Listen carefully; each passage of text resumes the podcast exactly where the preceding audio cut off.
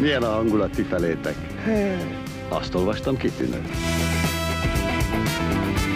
Kémhatás, az állambiztonsági szolgálatok történeti levéltárának adása. Boldog új évet kívánva üdvözlöm a kedves hallgatóinkat, ez a Kémhatás Podcast, az Állambiztonsági Szolgálatok történeti levéltárának műsora. A mikrofonnál Pócs Nándor. Valószínűleg mindenki ismeri az anekdotát, hogy a senki számára sem érthető anyanyelvük és az ember feletti intelligenciájuk miatt az USA-ba kivándorolt magyar tudósokat egyszerűen csak marslakóknak nevezték az amerikai köznyelvben. És talán azt is sokan tudják, hogy a magyar marslakók közül számosan az atom és a hidrogénbomba kifejlesztésében is részt vettek. Azonban kevésbé ismert, hogy az említett tudósokat milyen módszerekkel csábítgatta vissza az óhazába a háború utáni kommunista állambiztonság. Arról, hogy volt ennek bármilyen realitása, a Szekér Nórával fogjuk kitárgyalni. A kép az ünnepek előtt jelentette meg legújabb kötetét a Jaffa kiadónál, fedőneve Marslakó, világhírű magyar tudósok állambiztonsági megfigyelése címmel. Csak hogy a dolog még izgalmasabb legyen, itt van még velünk dr. Szegedi Péter, fizikus tudományfilozófus, az ELTE oktatója is, aki majd remélhetőleg azokat a természettudományos problémákat is elmagyarázza nekünk, amikkel a bölcsész érdeklődésű hallgatók talán kevésbé vannak tisztában. Üdvözlöm Önöket, köszönöm, hogy eljöttek. Köszönöm, én is szeretettel üdvözlöm a hallgatókat. Én is köszönöm, hogy meghívtak. Nóra korábban, ha fogalmazhatok így, egy fehér szabadkőműves társasággal, a magyar testvéri közösséggel foglalkozott, ami ugyan ebben a kötetben is felbukkan, de azért ehhez képest mégiscsak egy teljesen más világról ír most. Elsősorban tehát az érdekelne, hogy önt, mint számokat és függvényeket messze elkerülő bölcsészt, végül is mi vezette arra, hogy ezúttal fizikusokkal és elméleti matematikusokkal foglalkozzon. Igen, tényleg ez egy, ez egy új kihívás volt nekem, egy más terület, ugyanakkor azért vannak átfedések. Tehát, hogy én nem tudománytörténeti szempontból közelítettem meg ezt a kérdést. A, a történeti háttér azért hasonló, és ebből a történeti háttérből adódó hasonlóság nagyon sok közös vonást is hoz ebben a két történetben, hogy az egyik egy két világháború között működő titkos társaság, és aki a népi mozgalommal álltak nagyon szoros kapcsolatban, ugye, ahogy említette, a marslakók, vagy hát ezek a századforduló környékén született nagypolgári zsidó család, főként zsidó családból származó tudósok, ők nagy részt már a 20-as években elmentek Magyarországról, de ugyanakkor az a nézőpont, ahogy én ezt vizsgáltam, az elsősorban a kommunista állambiztonság viszonya ezekhez a tudósokhoz, ez olyan szempontból ad egy közös nézőpontot, hogy ez a magyar testvéri közösség is 1945 után vált az állambiztonságnak nagyon, vagy az államvédelemnek nagyon fontos célpontjává, és ahogy az állambiztonság ezt a társaságot próbálta mondjuk felhasználni, adott esetben a, a hatalomátvételhez, meg a megfigyelni ezt az egész közeget, és védekezni ellene, mert ugye ez egy kommunista rendszerben benne illeszthető társaság. Ugyanúgy az is megfigyelhető, hogy ezeket a tudósokat is a maga módján a Magyar Népköztársaság próbálta felhasználni, megkörnyékezni, befolyásolni, és ez a, az az attitűd, ahogy a hatalom viszonyult hozzájuk, hogy kézben tartani, kontrollálni, megfékezni, felhasználni, ez, ez közös. És egyébként, ami úgy gondolom, hogy megint csak egy kicsit közös, hogy, hogy ezt a magyar testvéri közösséggel se nagyon tudott mit, mit kezdeni az állam, biztos nem tudta őket bekategorizálni. Tehát tényleg egy nehezen bekategorizálható társaságról van szó, ahol mondjuk a fehér ugyanúgy igaz, mint adott esetben egy ilyen baloldali attitűd.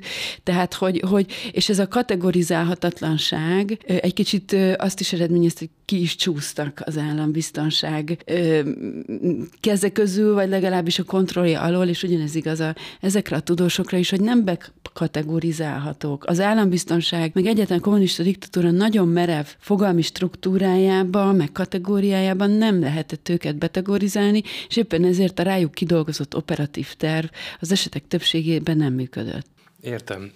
Csak hogy tisztázzuk, hogy egyáltalán kikről is van szó. Ez egy rendkívül érdekes kérdés, mert amikor a tanárról elkezdtünk levelezni, akkor és megbeszéltük nagyjából az adás tematikáját, akkor írta nekem, hogy közel 40 olyan magyar tudós tart az utókor, akiket a marslakók, tehát az egészen kivételes elmék közé számíthatunk. Ebből szerintem a legtöbben alig ha tudunk 6 hétnél többet felsorolni így kapásból. Sajnos most sincs rá mód, hogy tételesen végigmenjünk rajtuk, de legalább azt tisztázzuk néhány gondolatban, hogy a legbrilliánsabb tudósaink az atombombán kívül végül is mivel foglalkoztak, és mi adja az ő tudományos jelentőségüket? A többségük, vagy egy jó részük, vagy a legismertebbek jó része az nagyon sok mindennel foglalkozott tudományos szempontból. Tehát ha csak azokat nézzük, akik a könyvben szerepelnek, tehát ugye elsősorban, vagy hát a könyvben először Tellered sorsa van tisztázva, vagy hát az itthoni megfigyelése. Ugye hozzá kell tenni, hogy ezeknek a tudósoknak a nagy részét nem csak itthon figyelték meg természetesen. Nagyon keveset tudunk arról, hogy a szovjet szolgálatok mit tettek ezen a téren. Arról egy picit többet, mert az adatok lassan nyilvánosságra kerülnek, hogy az amerikai szolgálatok hogyan figyelték meg őket, és akkor mindjárt hozzáteszem, hogy míg a könyvben elsősorban ugye levelek felbontásáról van szó, vagy jelentésekről, személyes megfigyelésekről, addig hát az amerikai esetben lehallgatásokról, tehát telefonlehallgatásokról is szó van, ahol ugye persze éppen a magyarok lehallgatása, ha egymással beszéltek, akkor egy kicsit nehézkes volt, kellett volna magyarul tudni hozzá, de arról is tudunk, hogy még az akkori technikai feltételek mellett már a 40-es évek elején elején Oppenheimert például az utcán is lehallgatták, tehát az utcai beszélgetéseiről is vannak feljegyzések, tehát őket mindenhol követték. Na most, ami a tudományos munkásságukat illeti, tehát mondjuk kezdjük Tellerrel, ő is, mint a többiek Németországban kezdte az igazi tudományos pályafutását.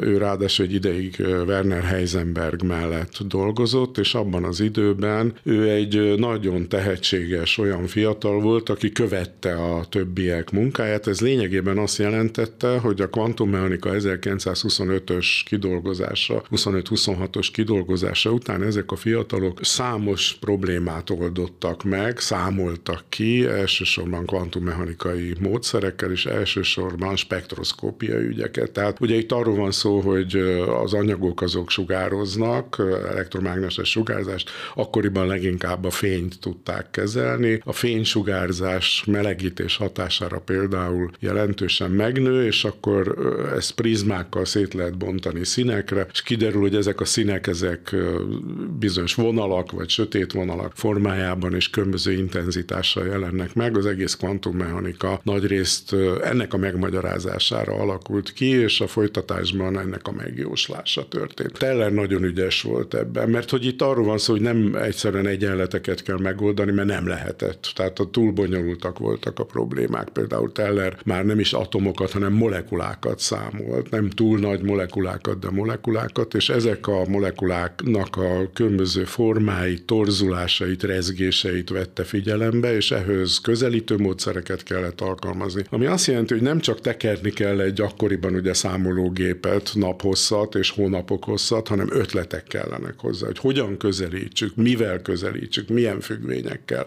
milyen egyenletekkel helyettesítsük azokat, stb. És ebben Teller nagyon tehetséges volt, és az első munkái azok ehhez kötődnek, tehát nem magfizikához, hanem ez a molekula fizikához. És itt olyan eredményeket is elért, mondjuk a Ján-Teller effektus, amit vegyészek időnként még ma is használnak. Tehát a neve nem teljesen ismeretlen ilyen módon például a vegyészek előtt sem. A későbbiekben aztán magfizikával foglalkozott, itt is van olyan például a magfizikai jelenség, az úgynevezett bétasugárzás, ami azt jelenti, hogy a mag alkatrészeiből, például a neutronokból elektronok sugároznak ki, és ami visszamarad, az ugye ebben az esetben egy proton. Ennek többféle módja van, vagy hát folyamat, többféle folyamat van, és ezek közül a folyamatok közül az egyiket például Gamov-Tellernek hívják. Gamov-Teller folyamatnak, mert ezt ők írták le először. Gamov orosz származású ráadásul barátja Németországban ismerkedtek meg, akár csak Lev Landauval, és aztán Gambov segítette őt abban, hogy Amerikában állást kapjon, és hát közösen láttak ennek neki. És hát aztán jött ugye az atombomba program, amihez különböző számításokkal járult hozzá. Például, ami az Oppenheimer filmben is előfordul egy beszélgetés Oppenheimer és Groves között, hogy most vajon az egész légkör lángra fog-e borulni az első atomrobbanáskor, vagy nem, és ugye Groves mondja, hogy jobb lenne, ha ezt biztosan tudnánk, nos ezt Teller számolta ki, hogy valószínűleg nem. És a robbantás után, tehát a későbbi években aztán egészen pontos leírást adott erről, hogy miért nem és hogy nem, tehát az egy teljes elméletet kidolgozott erre. Tehát ez például rá volt bízva, de ugye, mint tudjuk,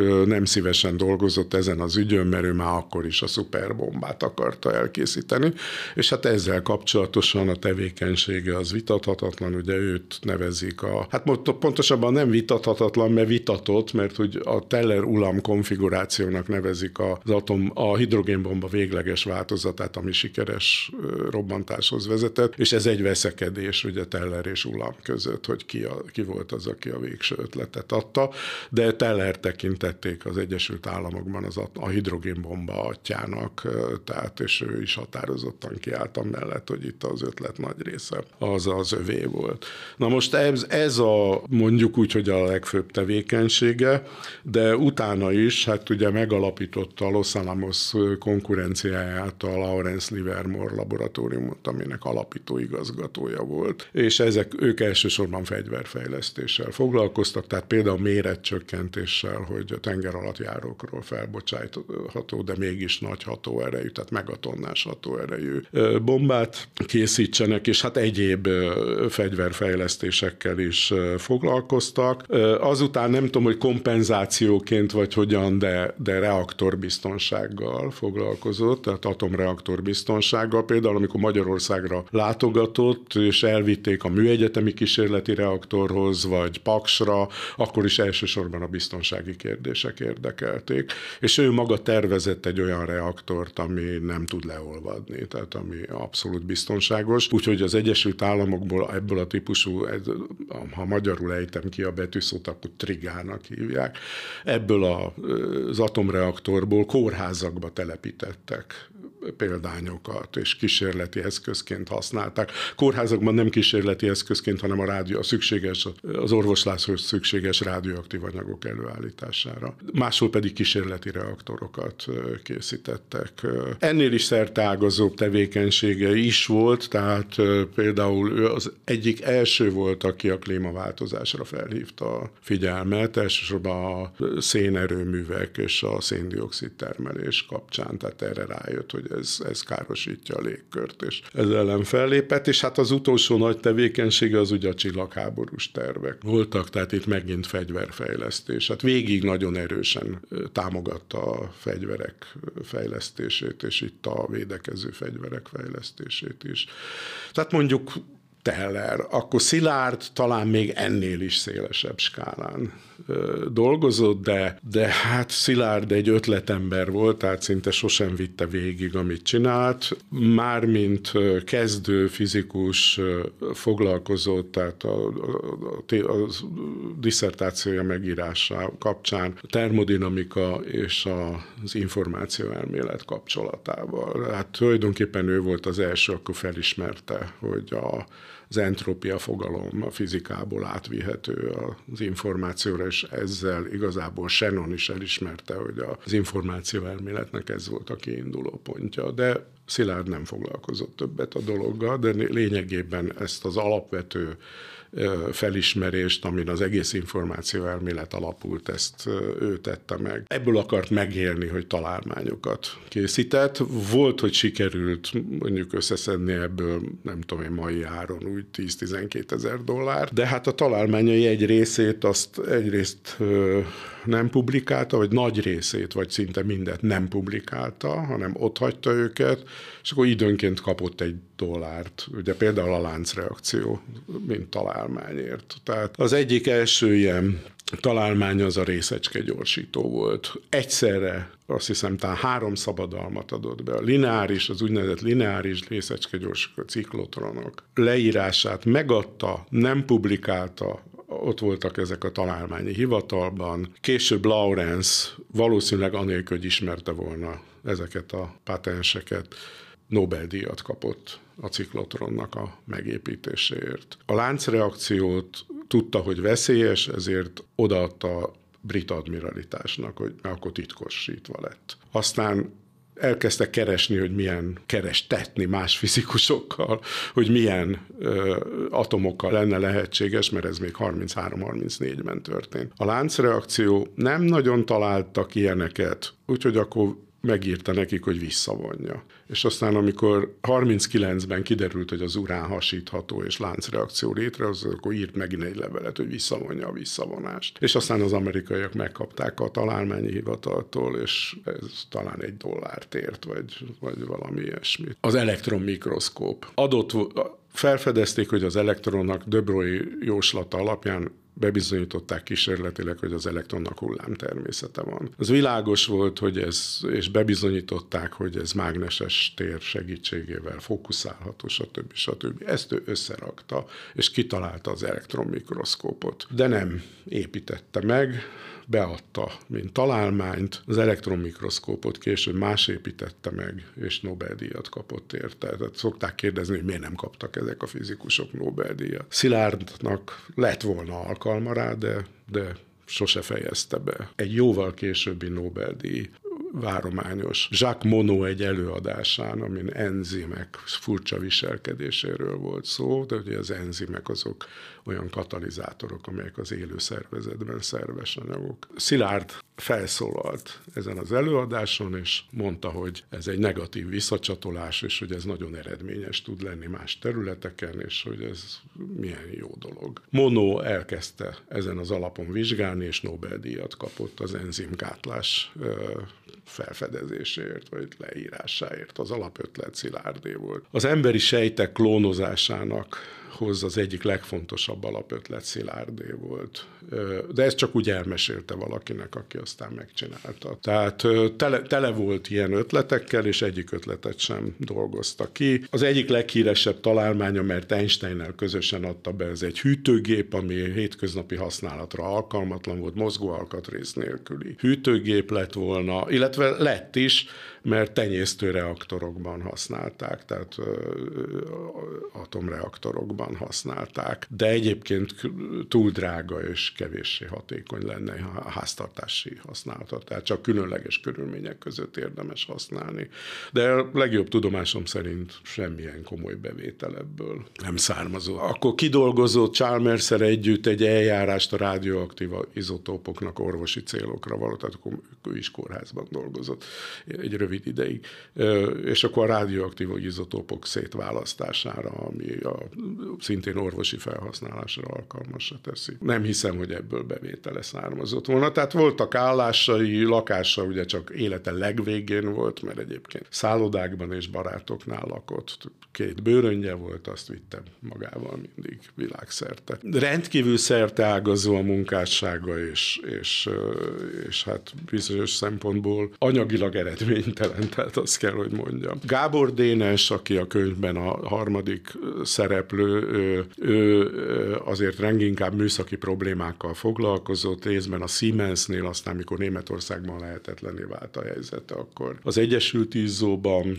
lámpát próbált gyártani, ami kevesebb áramot fogyaszt, plazmalámpát, ilyesmit, de ezek nem voltak túl sikeresek. Ugye a holográfia felfedezése az is egy elektronmikroszkóphoz köthető ötlet, mert ő azzal akarta megvalósítani. Az ötlet zseniális, tehát ugye egészen röviden arról van szó, hogy, hogy ha megvilágítunk egy tárgyat, akkor tudunk róla egy fényképet készíteni, egy síkbeli képet, egy térbeli tárgyról. De valójában a kép több információ is kinyerhető a dologból, hogyha fényhullámokat, vagy hát akkor ő elektronhullámokban gondolkodott, azt koordináltan eresztjük rá erre az adott tárgyra, ami mondjuk egy elektronmikroszkóp alatt van, akkor ugye azok visszaverődnek, és lehet egy fényképet készíteni, de a fényképen nincs rajta, hogy, hogy ez a hullám, ez milyen fázisban érkezik vissza, ugye? Tehát a hullámnak van hegye, völgye, tehát ezt nevezzük ugye különböző fázis, ezek így eltolódnak, és a különböző távolságban vannak egy tárgynak a különböző részei, akkor különböző fázisban ér oda ez a hullám. Na most, ha ezt a visszaverődött hullámot összehasonlítjuk az eredetivel, akkor látjuk, hogy milyen, mik a távolságok. Tehát nem egyszerűen csak egy síkbeli képet, hanem egy térbeli képet is tudunk kinyerni vele. De ez az elektronmikroszkóppal nem nagyon működött, nem volt látványos, nem volt igazán kivitelezhető, tehát ő ezt 47-ben fedezte fel, 60-as évek közepén, amikor már lézerek voltak, ami kifejezetten fényel, azonos fázisban haladó fényjel, tehát koherens fényjel üzemel, ezzel viszont simán ment a dolog. Tehát azonnal sikerült olyan hologramokat készíteni, amelyek térbeli képet adnak. Tehát csinálunk egy fényképet ezzel a módszerrel, és a fényképet egy ugyanolyan lézerrel átvilágítva térbeli képet kapunk. Ez egy időben nagyon divatos volt. Ez egyébként olyannyira könnyű megcsinálni, hogy én a 70-es évek első, fél év, első felében voltam fizikus hallgató, és az egyik szakmai gyakorlatunkat Jénában, a Jénai Egyetemen végeztük, ahol ugye ott van támogatónak a CEISZ művek. És hallgatói laborban készítettünk hologramokat 70 273-ban. Tehát ezt simán meg lehetett csinálni, ma nem annyira divatos, ugye a betekintési szög az kicsi, tehát ahogy ezt a tévéknél szokták mondani. Ha oldalról nézzük, akkor nem látjuk jól, és a többi, tehát vannak problémák, de ez egy óriási ötlet volt. Gábor nem csak a holográfiáról ismeretes, de ismert, de főleg a szakemberek körében későbbi munkájában az emberi kommunikációval, a vizuális és auditív kommunikációval foglalkozott, és a hangokat például felbontotta ilyen nagyon pici szemcsékre, tehát ez lényegében idő és frekvencia analízis, nagyon pici időtartamokban vizsgálta a frekvencia tartományokat, tehát a hangmagasságokat, és rögzítette, és ezeket vizsgálta, egy csomó mindent elneveztek róla ezzel kapcsolatban, és ha, ami ebből ma érdekes talán, hogy ebből jön a szintetizátor. Tehát e, ezeknek a vizsgálatoknak az alapján lehetett szintetizátorokat készíteni ugye a modern könnyű zenéhez. De nem ő készítette el az első szintetizátorokat, de ezen az alapon, elméleti vizsgálati alapon lehetett elkészíteni. Ha még egy pár szót Szentgyörgyiről, ugye a C-vitamin ismeretes, ez, ez, ez egy mai történet, vagy egy hosszú történet. Őt elsősorban az, a sejten belüli légzési folyamatok, illetve oxidációs folyamatok, tehát hogy hogyan termel a légzésből a sejt energiát, ez érdekelte. És az volt az elmélete, hogy ez valahogy nagyon alacsony szinten történik, Mindenesetre megtalálta azt az anyagot, ami ebben fontos szerepet játszik, és ez később kiderült, hogy ez azonos a C-vitaminnal, és ami ugye nekünk büszkeséget jelentett, hogy a paprikából előállítva, ugye eredetileg mellékveséből állította elő az első adagokat, de az nem egy könnyű eset mellékvesét szerezni. Ezért növények felé fordult. És amikor hazajött, akkor ugye a sztori állítólag az, hogy a felesége paprika salátát készített, és nem akarta megenni. És ezért felkapta és kivitte a laborba, mondva, hogy ő ezt majd megvizsgálja. És tényleg megvizsgálta, és kiderült, hogy mi korábban grammokért küzdeni kellett, addig a paprikából kilót tudott előállítani C-vitamint. Aztán tovább vizsgálta ezt a légzési folyamatot, és hozzájárult további anyagok és folyamatok feltárásához és ez lett a citrátkör, vagy Krebs ciklus, vagy Krebs-Szent-Györgyi ciklus, ami a sejtnek a teljes kör folyamatát írja le, ahogyan a légzésből energiát termel. Később is nagyon ragaszkodott ehhez az elmélethöz, hogy a fehérjék azok valahogy nem képesek szerinte az életet hordozni, mert túl nagyok, sérülékenyek, stb., és inkább a bennük mozgó elektronok azok, amelyek fontosak. Ő a kvantummechanikához nem értett, de próbált olyan munkatársakat szerezni, akik értettek, és ezt próbálta továbbvinni, és ez volt a mániája, hogy a rák és minden ezen múlik, és hát ez az, amit a tudományos közösség nem túl jó szemmel nézett, tehát ez egy kudarcos kutatási irány volt, amit élete további részében művelt, tehát az, hogy, hogy a fehérjék azok vezetőképesek, vezetik az áramot, és akkor ott e- ezzel próbált megkezdeni valamit, de ez nem volt egy jó kutatási irány. Ugyebár a könyvben négy portré tárul elénk, hogy az elhangzott el Redé, Szilárd Leóé, Gábor Dines és Szentgyörgyi Alberté. Az első kérdésem nyilván adja magát, hogy ha már tudósokról van szó, végül is miért csak ezt a idézőjelbe csak ezt a négyet emelte ki, és mondjuk miért, nem, vagy miért maradt ki Wigner Jenő vagy Najman János, illetve Szentgyörgyit leszámítva itt ugyebár zsidó származású magyar tudósokról van szó, és ha az ön által is idézett visszaemlékezéseiket veszem alapul, az ő történetük végül is a dualizmuskori liberális politika sikerét példázza. Valami úgy tűnik, hogy akkor nagyon működött például az oktatás, amit aztán meg, amit szintén a könyvben lehet olvasni, Szent György a 30-as években már elég komolyan kritizált. Hogy mire lehet visszavezetni igazából ezeknek a tudósoknak a, a burjánzását ebben az időszakban? Nem volt könnyű kiválasztani őket, mert én szerettem volna még Wigner Jenőt, Harsányi Jánost is belevenni ebbe a válogatásba. Najman János nagyon jó lett volna, mert ő egy tényleg egy kimagasló személyiség ebben a körben, tehát a maslakok maslakója, vagy nem tudom, tehát ő egy különleges figura, de sajnos, hát sajnos, az ő szempontjából nem sajnos, de őre nem sok anyag van az állambiztonsági levéltárban. Ez adódhat abból is, hogy viszonylag hamar meghalt 1957-ben, és itt egyébként az állambiztonság figyelme ezekre a tudósokra, aminek nyoma van, az inkább már a 56 utáni időszak, és abból fakadóan is, hogy a figyelem, ami, amit mi dokumentumokból meg tudunk ismerni, az nem annyira tudományos hírszerzés, feltehetőleg ezt a szovjetek koordinálták, és ezért valószínűleg az erre vonatkozó iratok inkább náluk lehetnek, hanem a magyar emigrációhoz kötődik. Tehát ezeket a tudósokat ők a magyar emigráció részeként figyelték meg, és a fókusz erre, erre, erre irányul, és hát ez már inkább az 56 utáni időszak, és hát Neumann akkor már nem élt, de egyértelműen megjelenik ő is, tehát Neumann is megjelenik, mint, mint nagyon fontos meghatározó személyiség, és mint aki az emigrációban jelen van, csak, csak iratok nem nagyon vannak róla. De ami miatt én végül is ezt a négy embert választottam ki, az egyrészt abból is adódott, hogy ugye Teller és Szilárd ebben az egész hidegháborús helyzetben nagyon ellentétes álláspontot képviseltek, és úgy gondoltam, hogy nagyon érdekesen reprezentálja a magyar állambiztonság, meg a magyar rend rendszer viszonyát ehhez a két reakcióhoz. Tehát Tellerrel egy nagyon sokáig nem voltak tisztában, hogy, hogy hova tegyék őt. Ez egyébként nagyon jól mutatja azt, hogy a hidegháborús helyzetben az 50-es években a blokk országai mennyire kevés információhoz jutottak, és mennyire sötétben tapogatóztak bizonyos értelemben.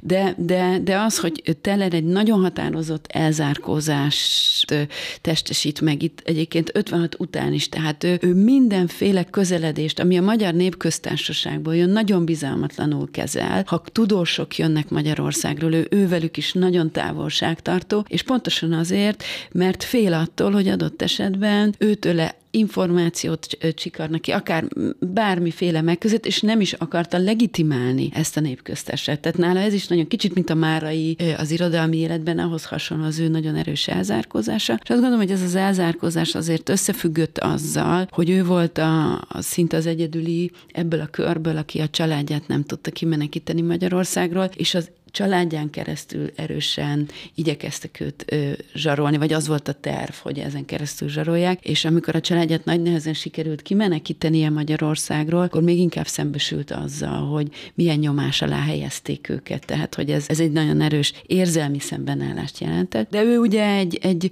egy abszolút vállaltan antikommunista személy. Szilárd ezzel szemben itt az amerikai fegyverkezési politikát nagyon élesen és nagyon nyíltan kritizált csinálta, és úgy gondoltam, hogy ez a kettő ellentét nagyon fontos lehet, és ezt az állambiztonság úgy gondolta, hogy ez az érzelmi alapállás, ez az amerikai fegyverkezési politikával való szembenállás, ez egy olyan ideológia alapot teremt, ami megteremti az együttműködés lehetőségét. Hát ebben tévedtek, de hogy erre építették ők is. De Szilárdnál ez a nagyon határozott szembenállás nincs meg. A népköztársaság irányából érkező megkeresések kapcsán se. Gábor Dénest én azért találtam érdekesnek, mert ő, ő, ő a tudós. Tehát, hogy ő, ő ebben a történetben nem vonódik be olyan erősen ezekbe a politikai kérdésekbe, másrésztről ő ma Európában marad. Tehát egy kicsit megint egy más megközelítés viszont, ami egy új szempont, hogy őt már, ugye, ahogy említettem, 56 után az emigráció nagyon fontos lesz. Kádári hatalom legitimációjában, vagy elismertetésében, és Gábor Dénest ilyen szempontból gondolták megközelíteni, hazacsábítani. Egy olyan személy, aki a magyar államnak is egy, egy elismertséget tud adni, és az emigrációról is nagyon sok mindent megtudunk vele való kapcsolat kapcsán. Tehát megint egy más megközelítés. A, har- a negyedik személy Szentgyörgyi meg azért gondoltam, hogy megint egy más, hogy ő 1947-ig volt itt Magyarországon, a többiek a 20-as években lényegében elmentek. Ő végigcsinálta, köz- és nem csak tudósként, hanem közéleti személyiségként volt itt Magyarországon, és az ő életútja például hogy ha itt maradnak ezek a tudósok, akkor milyen nehézségekkel találják szembe magukat. Tehát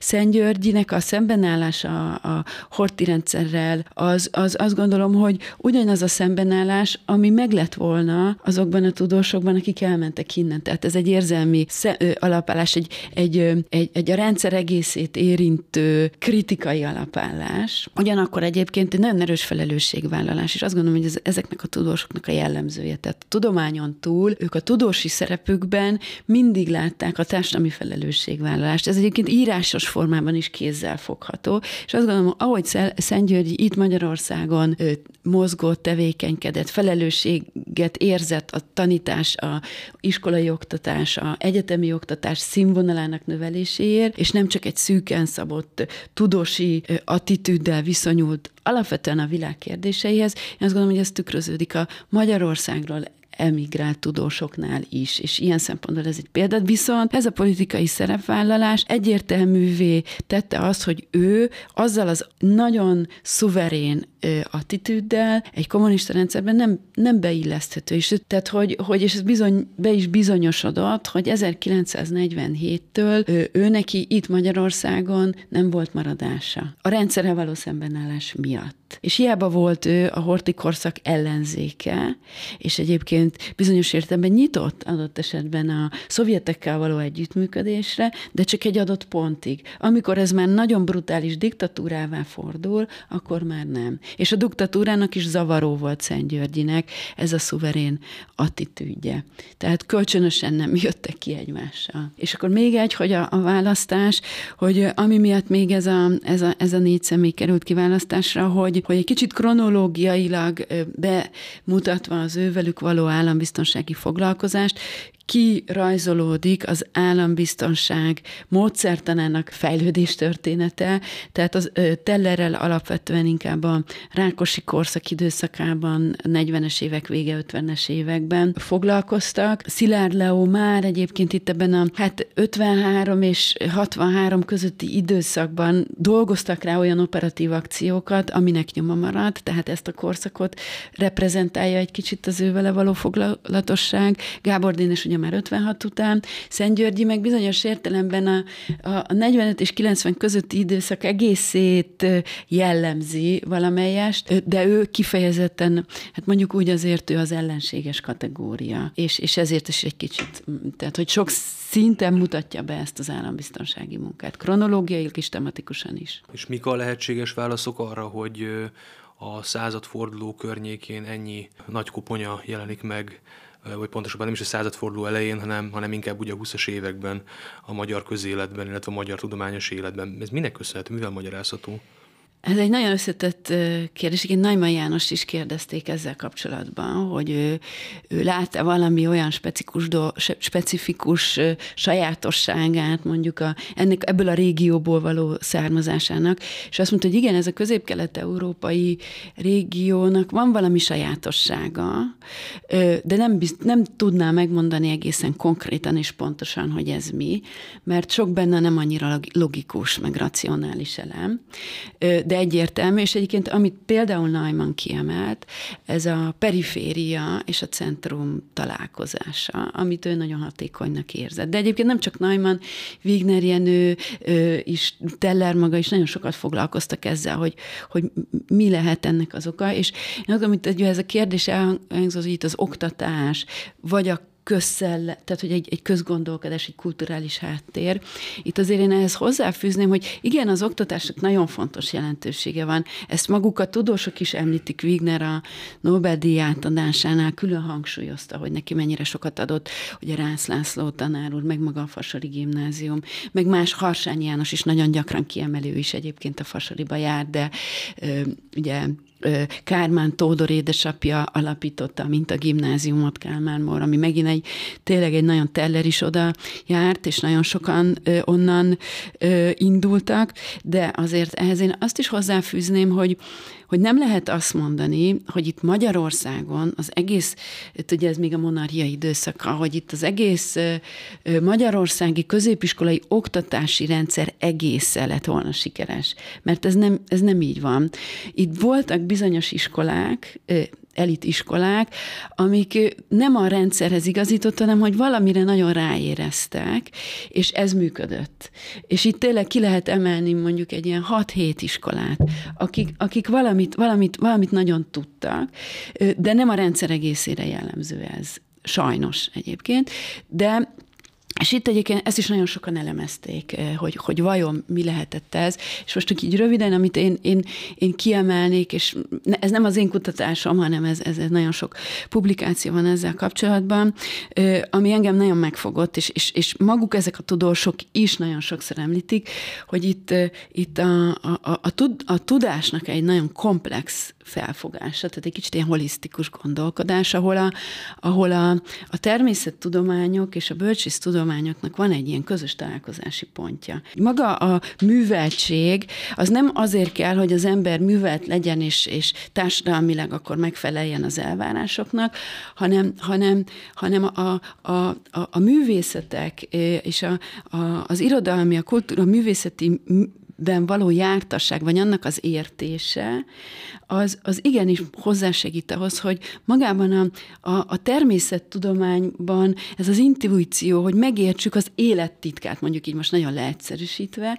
Egyébként például Teller Jenő, Teller, bocsánat, Teller Ede fogalmazta meg, nagyon-nagyon szerette Adit, Adi költészetét, hogy, hogy Adi verseinek az ban megérezte azt az intuíciót, amit egyébként ő neki segített az atom ö, kutatásában, hogy de ez, egy, ez, ez számunkra nagyon egy elvarázsolt gondolat. Itt nem arról szó, hogy egy ilyen, ilyen nagyon ilyen, ilyen, hogy is mondjam, ilyen tudomány felett, ilyen kicsit ilyen, ilyen hanem, hanem ez egy, ez egy szemléletmód, hogy ők, ők az intuíciót, és egyáltalán a, tehát nem irracionálisak, hanem hogy jobban beengednek egyfajta, egyfajta hogy is mondjam, a, tudás iránti rajongás vagy az élet titkának a megértése, mint vágy, ami, ami őket motiválja. Egyébként pont Tellerede fogalmazta meg Naima Jánossal kapcsolatban.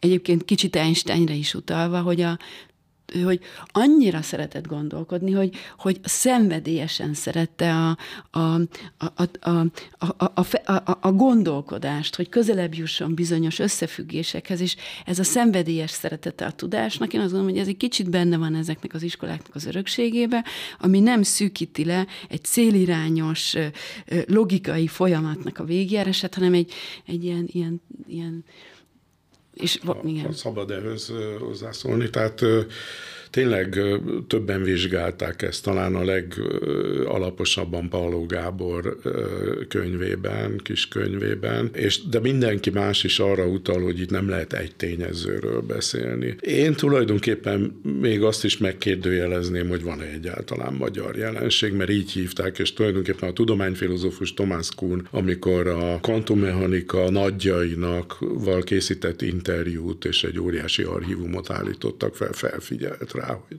túl sok magyar van, tehát ő is beszél magyar jelenségről, de nem vizsgálták meg azt, hogy, hogy ez mondjuk tényleg statisztikailag mit jelent. Tehát ugye kimentek ők például Németországban is nagyon jó teljesítményt értek el, vagy produkáltak, és akkor ennek alapján Angliába vagy az Egyesült Államokban szívesen fogadták őket. De hát azt tudjuk, hogy nem csak néhány tucatnyian mentek ki, hanem százezrek ugyanebben az időben. Hát mi van azokkal, akiknek nem sikerült? Hát hányan vannak azok, akiknek nem sikerült? És hányan vannak azok a tehetségek, akik itt maradtak? De a körülmények miatt nem tudtak ilyen eredményeket elérni. Tehát ezekre vonatkozóan nincsen statisztikánk, ami megnyugtató lenne ebből a szempontból. És a Naimant kiemeljük, aki valószínűleg ugye egy teljesen egyedi műalkotás, tehát, tehát nem, nem sorolható be ide. Tehát Wigner is azt mondja, amikor mondták nekik, hogy honnan van ennyi zseni, és azt mondta, hogy szó nincs zsenikről, egy zseni volt csak. Neumann, és a többiek azok azok nem.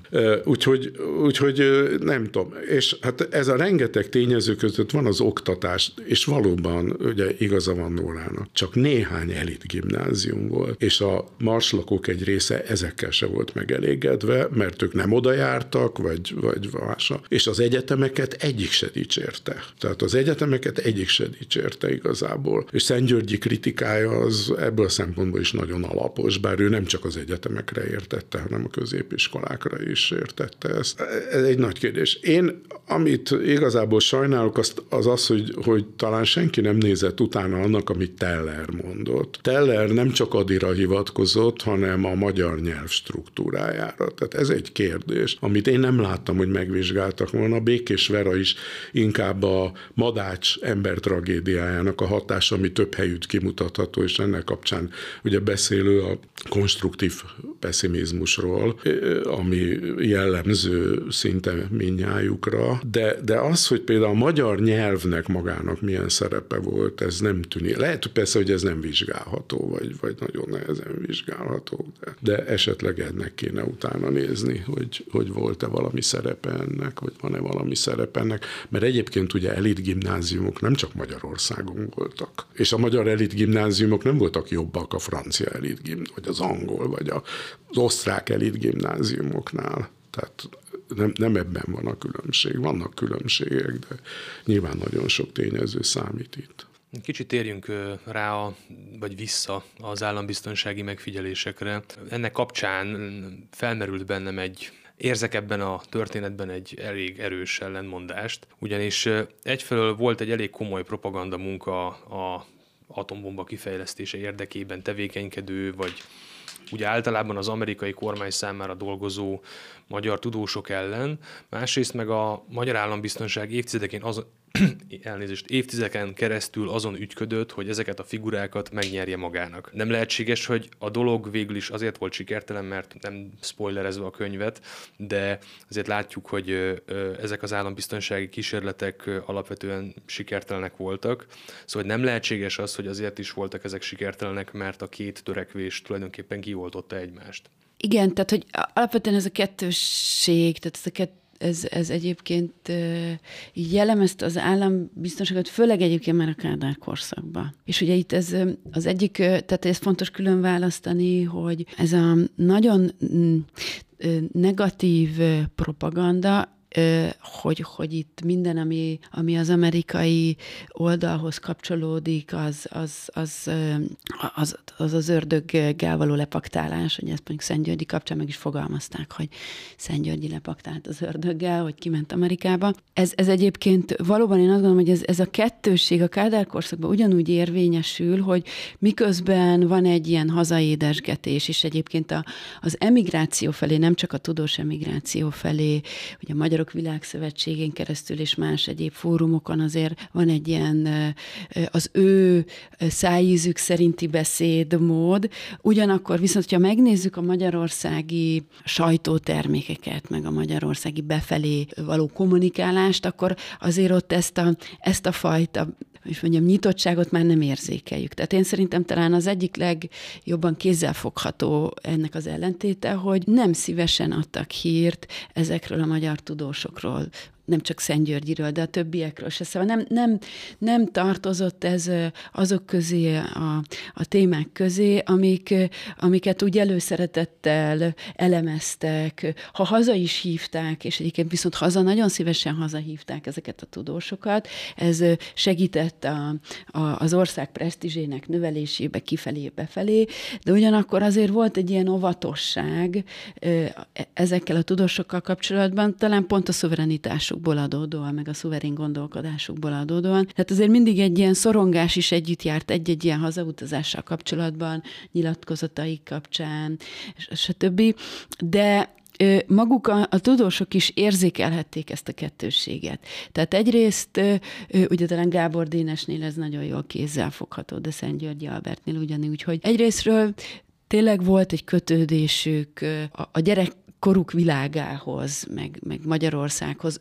1956-ot például nagy figyelemmel követték. A forradalom elbukott, akkor nagyon sokuknál látszik, hogy ahol tudnak, segítenek például Magyarországról elmenekült tudósoknak, diákoknak. Tehát, hogy ez egy jellemző rájuk, és figyelemmel kísérik a magyarországi eseményeket, és az, hogy, hogy bizonyos fajta, hogy is mondjam, ebből a nagyon direkt diktatúrából történt egy elmozdulás, ezt, ezt sokan örömmel fogadják, vagy hogy hát, a, a, például a korona hazahozáltalánál Szent Györgyi is Bajzoltán is vállalta azt, hogy koronaőrként hazakísérik a koronát, hogy ez egy nagy vita volt az emigrációban. Ugyanakkor viszont, amikor, amikor látják a, a, a magyarországi viszonyokat, akkor azért a fenntartásaik is megfog fogalmazódnak bennük, ez például Gábor Dénesnél is érződik, hogy hazajön lényegében úgy kézről kézre adják, igyekeznek a, a, egy, egy olyan Magyarország képet kialakítani benne, ami, ami, ami hát egy, egy pozitív, mindenképpen egy előrehaladó kép, de azért, amikor, amikor Gábor Dénes szembesül a magyar valósággal, azért látja ennek a, a másik oldalát is. Tehát ezek a fenntartások és ez a kettőség a tudósokban is, meg Wigner Jenőben ugyanígy látja azokat a pozitívumokat, amik, amik történnek. Ugyanakkor viszont van benne egy, hát azért nem, nem minden vonatkozásában tud azonosulni ezzel a világgal, tehát ezzel a magyar valósággal. És ez, ez szerintem ez a kettőség, ez két oldalú. Lassan itt az beszélgetés végéhez közeledve, bár még azért van egy kevés időnk, fontosan, hogy mindenképpen kitérjünk a, a az illető, vagy hát az itt szóba került tudósodnak a megítélésére, mert itt most ugye Nóra arról beszélt, hogy az ő személyük politikai értelemben miért volt fontos és miért volt érdekes, de a számra azt is érdekes lenne megválaszolni, hogy mi a helyzet a szigorú értelembe vett tudományos világban. Tehát a szocialista Magyarországon mondjuk a tudományos szakfolyóiratokban lehetséges volt mondjuk Neumann vagy Wigner vagy a többiek felfedezéseiről, tudományos érdemeiről elismerően írni? Igen, tehát itt nem látok. Tehát nyilván ugye a második világháború után egy ideig lehettek a politikusok is büszkék ezekre a magyarokra, amíg ki nem derült, hogy az atombomba meg a hidrogénbomba létrehozása, stb. És akkor persze hát Eller háborús uszítóvá vált, és így tovább. És hát ugye Szent Györgyéről is nagyon csúnyákat írtak, de hát ő ugye nem a 20-as években ment ki, úgyhogy értető a sértődöttség. Na most viszont tehát a szakmai szempontok azok valami olyasmik voltak, hogy, hogy a munkásságukról lehet beszélni, kevésbé beszélnek a politikai tevékenységükről, de sőt, hát meg is jelentek magyarul, tehát már a 60-as években Wigner vagy, vagy Gábor Dénes válogatott írásokat megjelentettek magyarul, hát mondjuk Tellernek zárt kiadásban jelent meg a Hiroshima, Hiroshimáról szóló könyve, tehát azt nem nyilvánosan terjesztették. Ezek megjelentek, és beszélni a tudományos eredményeikről ott és ahol erről kellett vagy lehetett, lehetett. Tehát ezzel nem volt különösebb probléma. Tehát nem, nem történt olyasmi tudomásom szerint legalábbis, mint mondjuk, ami ugye a harmadik birodalomban, hogy Heisenberget azért támadták, mert a fizikai előadásaiban Einstein relativitás elmélet. A relativitás elméletek kapcsolatban Einstein nevét előhozta, és akkor emiatt már támadták. Szóval ilyenről itt nem tudok, hogy, hogy előfordult volna. Tehát az, hogy, hogy Wigner Nobel-díjat kapott, és hogy a csoportelmélet, kvantummechanikai alkalmazása, stb. ez tanítás tárgya volt, tehát és közben természetesen Wignert meg lehetett említeni, miközben ugye szimmetriákról beszéltek, és hát mondom, meg is jelentek ezzel kapcsolatos írásai. Másoknál is, a Naimannnak is megjelent a számítógép és az agy, tehát főleg a számítógéppel kapcsolatos dolog, amiről egyébként is a legismertebb itt is és világszerte, ezek teljesen normális módon folytak. Tehát mondjuk hát Neumann valóban meghalt, mert nem volt vele probléma, semmilyen politikai és egyéb probléma, ami lehetett volna, ha tovább él, de ugye nem volt. Tehát ezekkel nem volt semmilyen probléma. A megítélésük az Magyarországon azért nagy részt utána már, tehát ezek után a nagyon vitatott kérdések után már nagy részt pozitív volt. Tehát, és hát ugye például Teller is a, a,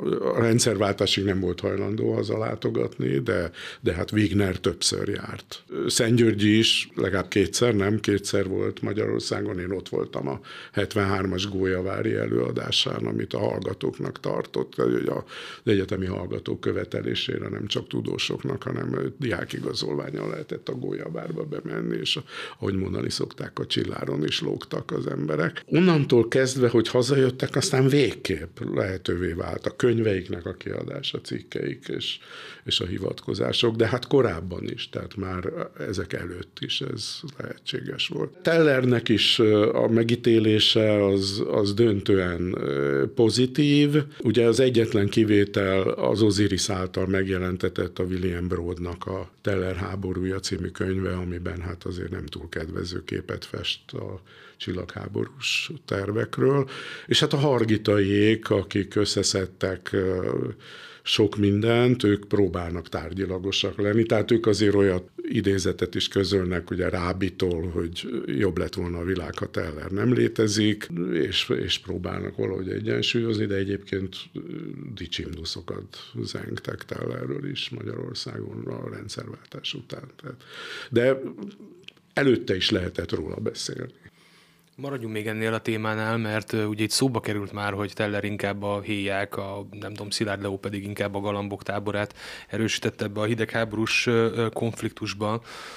De engem az érdekelne most, hogy ezzel párhuzamosan, hogy az amerikai belpolitikai, illetve külpolitikai kontextusban az érintett tudósok politikai képéről mit mondhatunk el, illetve hogy mit tudunk az ők amerikai megítéléséről. Tehát nekünk ugye nyilvánvalóan egy teljesen másfajta perspektívánk van ebben a helyzetben, hiszen mi magyar tudósokként tekintünk rájuk, akik ugye a felfedezéseik vagy a munkásságuk révén valamilyen módon mégiscsak beleszóltak a nagy történelmi eseményekbe, de őket belehelyezve most az amerikai belpolitika kontextusában. Mit mondhatunk el róluk? Tehát mi a róluk kialakított közvélemény Amerikában, vagy mi volt akkor? Mármint itt a, háború utáni ilyen Hát igazából a 40-es, 50-es években, tehát amikor az ő szerepük tulajdonképpen a legjelentősebb volt politikai szempontból. Ugye itt egy, egy talán az Oppenheimer per kapcsán került ez a kérdés úgy, úgy a közvélemény előtt igazából úgy, úgy, úgy előtérbe, mert, mert azért ez nem egy, nem, nem, tehát hogy, hogy ez az egész fegyverkezési kérdésnek a, hát ez egy nagyon erősen etikai kérdés itt az atombomba kapcsán is, tehát ez egy tényleg nagyon, nagyon sok szinten bonyolult kérdés, és hogy itt szóba került, hogy Tellernek a negatív megítélése azért ennek meg volt a amerikai közvéleményben, nem csak a tudósok részéről, hanem ez egy, ez egy tényleg egy nagyon, nagyon, egy mai napig egy, egy nehezen megválaszolható egy mondatba, hogy most akkor az atombomba negatív, pozitív atomfegyverek fejlesztése, a világot fel tudjuk vele robbantani, tehát hogy azért ez, ez egy valóban egy, egy, egy hogy is mondjam már, ontológiai szintű probléma, de, de, de itt talán, tehát két dolog, hogy az egyik, hogy maga a politika hogyan viszonyul mondjuk ezekhez a, ezekhez a szovjet blogból elmenekült tudósokhoz, bizalom szempontjából, hogy itt a McCarthy autizmus időszakában. Itt nagyon-nagyon hát szigorú kontrollon kellett mindenki ennek átmennie, hogy most akkor megfelele a, a hűségnek, vagy nem, az vagy amerikai államhoz való hűségnek, vagy nem, és így például egyébként Szent Györgyinél is előjött, aki 45 után ö, nagyon nyitott volt a Szovjetunióval való olyan együttműködésre, ami egy, egy relatív ö, függetlenséget is biztosít Magyarországnak, de, de volt számos gesztusa a szovjet barátsággal kapcsolatban, és amikor ő elmenekült Magyarországról, akkor azért bizalmatlanul fogadták őt. Amerikában is nagyon komoly biztonsági vizsgálatokat, e, e, ugye ami szóba is került az elején, hogy őt, mint e, a blogból érkező személy, az amerikai elhárítás megfigyelte és vizsgálta, hogy megfelele azoknak a biztonsági kategóriáknak. De ugyanúgy azért ez alapvetően ott volt, hogy Magyarországgal leveleznek, kapcsolatban állnak. Tehát ez már egy, de ez politikai szinten, tehát ez nem a közgondolkodásban. És igen, ilyen szempontból érdekes talán, hogy amikor az Oppenheimer per, vagy meghallgatás zajlott, akkor Neumann Jánost is tanúként hallgatták ki, és tőle is megkérdezték, hogy miért bízhatunk magába, hiszen egy szovjet blokk országából érkezik. Neumann erre azt a választott, hogy pont azért, mert ő nem nézi jó szemmel azt, hogy az az, az ország, ahonnan ő érkezik, az szovjet megszállás alatt van. Tehát, hogy de ez mind kérdés, ez azért felmerült politikai szinten. Itt, ami mondjuk tényleg a közgondolkodás szintjén, meg a megítélés szintjén, ez a fegyverkezési versenyhez való viszony. És ebben nem egységes, hogy a magyarok ki hogy viszonyult ehhez, tehát nem csak, nem csak Szilárd Leó viszonyult a fegyverkezési versenyhez negatívan, hanem több, például egyébként Szentgyörgyi Albert is már későbbiekben, amikor, amikor kiment, és itt már a, főleg itt a 60-as évek, meg a, a 68-as mozgalmakhoz ő mellettük állást foglalt, és, és szilárd oldalán, vagy szilárddal egyen hasonló véleményen volt, hogy ezt, ezt visszafogottan, sokkal visszafogottabban kell kezelni, és Tellerrel szembe is ment. Tehát, hogy a magyarok között is volt ebben egyébként egy komoly hát szemléletbeli különbség. Hát aki egyébként leginkább valóban szinte szimbolikusan képviselte ezt a fegyverkezés melletti kiállást, az talán tényleg Teller volt, és a megítélését ez nagyon erősen befolyásolta negatív irányba a köz, közgondolkodásban. A megítélési problémák elsősorban Tellerhöz kapcsolódnak, tehát nemzetközileg is, tehát, de az Egyesült Államokban is, tehát őt azért ugye, mint a hidrogénbomba atyát az Egyesült Államokban tulajdonképpen háborús hősnek tekintették. Ez megváltozik az Oppenheimer ügyben tett vallomása kapcsán, amikor is a fizikusok kiközösítik. De ez a politikusokat és a katonákat nem zavarta egyáltalán, tehát ők továbbra is bíztak benne, és háborús hősnek tekintették, és a későbbiekben is nagyon pozitív véleményt alkottak róla, és ebben valószínűleg valószínűleg az amerikai közvélemény nagy része követte őket. Ugyancsak nagyon ellentmondásos volt a megítélése később a csillagháborús tervek kapcsán, hiszen ott egyrészt azt mondták, elsősorban ugye demokrata oldalról, az amerikai értelmiség oldaláról, hogy iszonyatos mennyiségű pénzeket pocsékolt el, és csalt, és hazudott, stb. Tehát amit persze lehet ugye pozitívabban is megfogalmazni, azt mondták, hogy, hogy hát a megalapozatlan optimizmus volt jellemző rá, és ugye Tellernek nevezték a megalapozatlan optimizmus mértékegységét, egy Teller. De más embereknél csak a nanotellert lehetett számításba venni, tehát ezzel viccelődtek. De ez is ellentmondásos, hiszen a, a történészek egy jelentős része azt hiszem egyszerűen úgy tartja, hogy lehet, hogy ezek a csillagháborús tervek megalapozatlanok voltak, és nem váltak be, és nem sikerültek a kísérletek, stb. De ez bomlasztotta fel a Szovjetuniót, tehát hogy ebbe a versenybe már nem akartak beleszállni, vagy nem tudtak pontosabban beszállni. Tehát ennek a megítélése is rendkívül ellentmondásos. Na most a többi embernek, a, vagy szoba kerülő marslakónak a megítéléséről nehéz beszélni, mert a többségüket nem ismerték. Teller ismert volt. Neumann döntően a számítógép ügyekben ismert. A Nobel-díjasok egy kicsit persze ismertebbek, mert a Nobel-díj az egy presztíst jelent. De hát mondjuk Szilárd annak ellenére, hogy még a filmben, az Oppenheimer filmben is szerepel, azért nagyon kevéssé ismert. És hát ő, neki a helyi megítélése az megint csak nagyon ellentmondásos, mert, mert hát mondjuk Groves internáltatni akarta. Tehát Los Alamosba Szilárdot nem engedték be. Holott az atommágia rétrehozásában, tehát a, egyáltalán egyáltalán a bomba megépítésének a kezdeményezésében döntő szerepe volt. Az atommágia létrehozásában döntő szerepe volt. Ennek ellenére ő benne nem bíztak meg soha lényegében az amerikaiak. Na most a nemzetközi megítélésnél ugyanez a helyzet, hogy Teller az, aki, aki akit ismernek, akit számon tartottak, és akinek a megítélése ellentmondásos volt nyolc, megint egy saját személyes élmény, nem csak Szent Györgyi előadását hallgattam, hanem 83-ban kerültem ki először egy nyugati konferenciára, és mint magyart egyetlen a táborból érkezett résztvevő voltam, és véres kardot hordoztak körbe, és vendégül láttak, stb. És akkor mondták, ó, hát magyar, most láttunk egy filmet, és minden fizikus röhögött rajta, mert a világot felrobbantani akaró, őrült tudósnak rettenetesen vastag szemöldöke volt, és minnyáján ráismertünk Tellerre. És nem ez volt az egyetlen film, amelyben Teller mintája szerepelt. Hát a, a, a leghíresebb talán, amit ma legtöbbet emlegetnek, az a Dr. Strangelove, amit mi, mi, mindenhol ismernek, újra és újra előkerül a film, és ugye a főszereplő nem Tellerről van megbintázva, hanem három emberről mintázták, Neumannról, Tellerről és von Braunról. Ugye Neumann az utolsó időkben, amikor a rák elsúlyos bodott, akkor tolókocsiban járt, és a Strange, Dr. Strangelove is tolókocsival közlekedik. Tellernek levágta a lábfejét a villamos, és protézissel közlekedett és tanult meg pingpongozni újra, és, és minden sportot, és ugye Dr. Strangelove-nak a keze művégtag, ami állandóan automatikusan Heil Hitler köszöntésre emelkedik. Ez viszont ugye nem a magyarok bűne, mert ők antifasiszták voltak, hanem ez Werner von Braun, az amerikai rakétaprogram egyik, hát a német és aztán az amerikai rakétaprogram egyik atya, aki, aki náci volt valóban, és ő ebből a három szeméből rakta össze Kubrick ezt a figurát, és ezt is mindenki tudja, vagy tudta, vagy hát a tudósok biztosan tudták, hogy, hogy itt azért ebben Teller is benne van. Az ő megítélése az rendkívül ellentmondásos, a többieket pedig sajnos nem ismerik. Tehát olyannyira, hogy, hogy mondjuk még nem csak ebből több ö,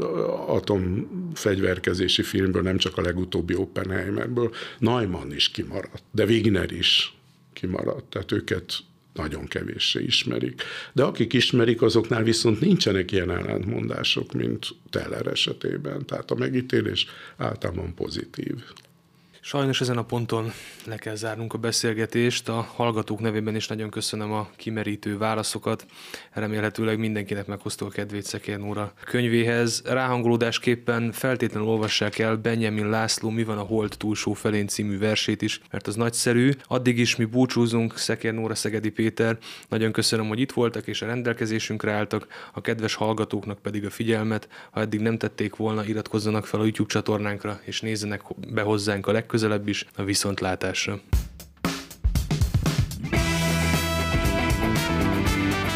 Kémhatás, az állambiztonsági szolgálatok történeti levéltárának adása.